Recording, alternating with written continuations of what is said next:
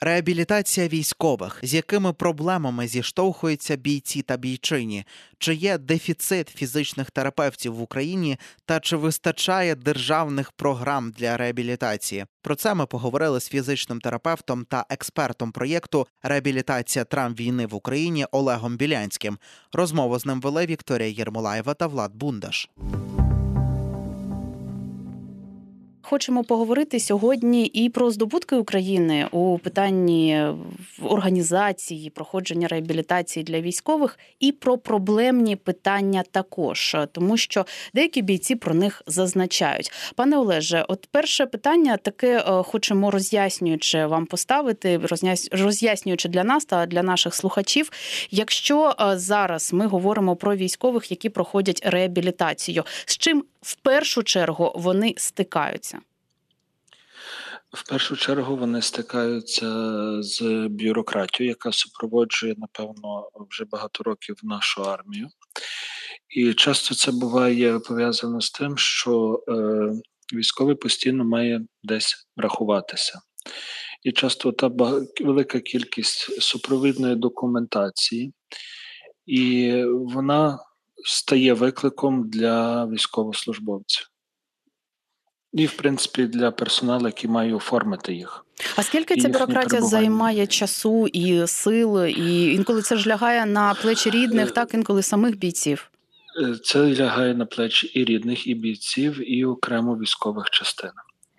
Тобто воно займає по різному часу. Це може бути від декількох днів, коли є дуже добра комунікація, а може тривати декілька тижнів, оскільки е, і частини так само знаходяться в таких місцях, що туди до них навіть деколи годі добратися, і це може зайняти досить багато часу. Тому це таке питання є е, до кінця і не вирішене, і деколи є незрозумілим.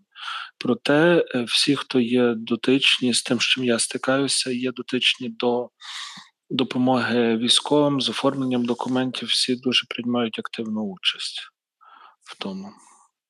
Так, і тут, зокрема, хочеться поточнити, чи зараз е, чи можете розповісти людина, яка напряму працює з реабілітацією наших військових, чи вистачає зараз державних програм та, зокрема, фінансування? Тому що якщо почитати різні, як сказати, про проблеми військових, вони зокрема пишуть також про фінансування. Ну, е, дивіться, якщо е, часто реабілітаційне втручання. Е, покривається Національною службою здоров'я України. І в залежності від е, патології, таких циклів може бути реабілітація від 2 до 8 циклів в рік. Відповідно, е, в деяких складних випадках цього не завжди є достатньо. Проте активну участь так само приймають наші колеги закордонні. Вони Е, до себе забирають частину пацієнтів на реабілітацію. І також е, окремі фонди намагаються знайти навіть десь приватні клініки в Україні, щоб оплатити е, реабілітацію. Проте е, ця проблема вона буде з нами, оскільки кількість поранених і тих, що потребують реабілітацію, збільшується, на жаль, в геометричній прогресії кожен день. Якби цей процес зупинився, збільшення тих пацієнтів, ми б, звичайно, з тим викликом могли би впоратися. Але так, це кожен день, кожен день нові реалії, і, на жаль, буде в нас і брак фінансування, і недостатня кількість ліжок, і недостатня кількість фахівців для надання реабілітаційних послуг, оскільки кількість пацієнтів щодня збільшується. Зокрема, про недостатню кількість фахівців, фізіотерапевтів. Це дуже важлива така, скажімо, складова саме в успішній реабілітації наших військових. І ви, зокрема, у минулому році в своїй колонці писали, що реабілітацію часто викладають люди, які не мають до неї стосунку. Яка зараз з цим ситуація? Чи є ось цей величезний дефіцит саме робочої сили в і робочої ем, ось цих фахівців, скажімо так, кадрів, про які ви писали? Написали?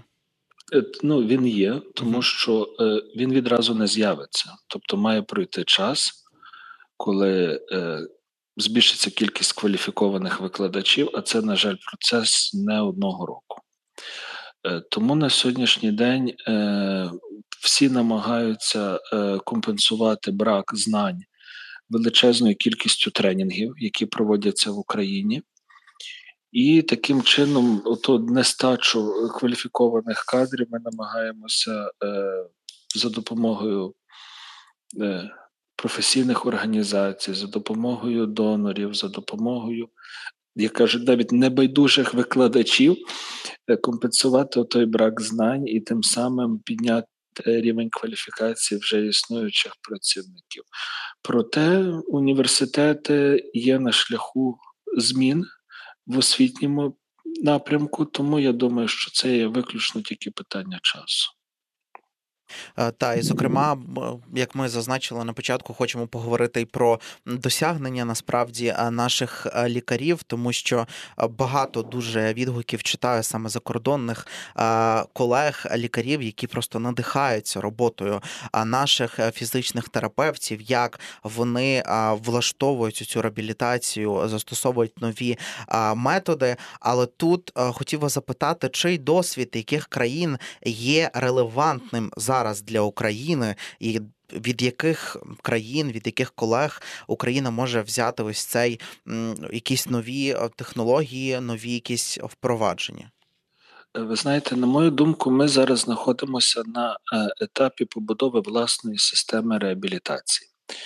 І відповідно, так, щоб ми могли чийсь досвід якоїсь однієї країни взяти і перенести до нас, звичайно, ми того не можемо зробити. Тому на сьогоднішній день ми маємо, ми як така велика губка вбираємо знання з кожної. З кожного тренінгу, з кожної країни, і так чітко виділити країну, яка б е, той досвід релевантним нам для нас був дуже складно, тому що ізраїльські колеги мають свій досвід, і ми намагаємося адаптувати те, що вони нам дають, до наших реалій. Американські колеги так само, голландські, німецькі. І ми, по суті, маємо так, такий збір знань і акумулювання їх в одному місці для адаптації під наших пацієнтів, оскільки ми на сьогоднішній день вирішуємо, напевно, не один з найскладніших реабілітаційних кейсів е, за останні 70 років, оскільки це пов'язано як з важкістю і різноманітністю травм, де фізичні терапевти, де фізичні терапевти мають стати е, не вузькоспеціалізованими, а такими універсальними фахівцями, які зможуть працювати за комаротравмою. І е, друге, це є е, зміна і, скажімо, е, становлення тої реабілітаційної документації. І разом з тим це все підв'язано під зміни в нашій медичній сфері. І ми це в процесі надання реабілітаційної допомоги мусимо адаптовувати, акумулювати знання і відразу ж впроваджувати в практику.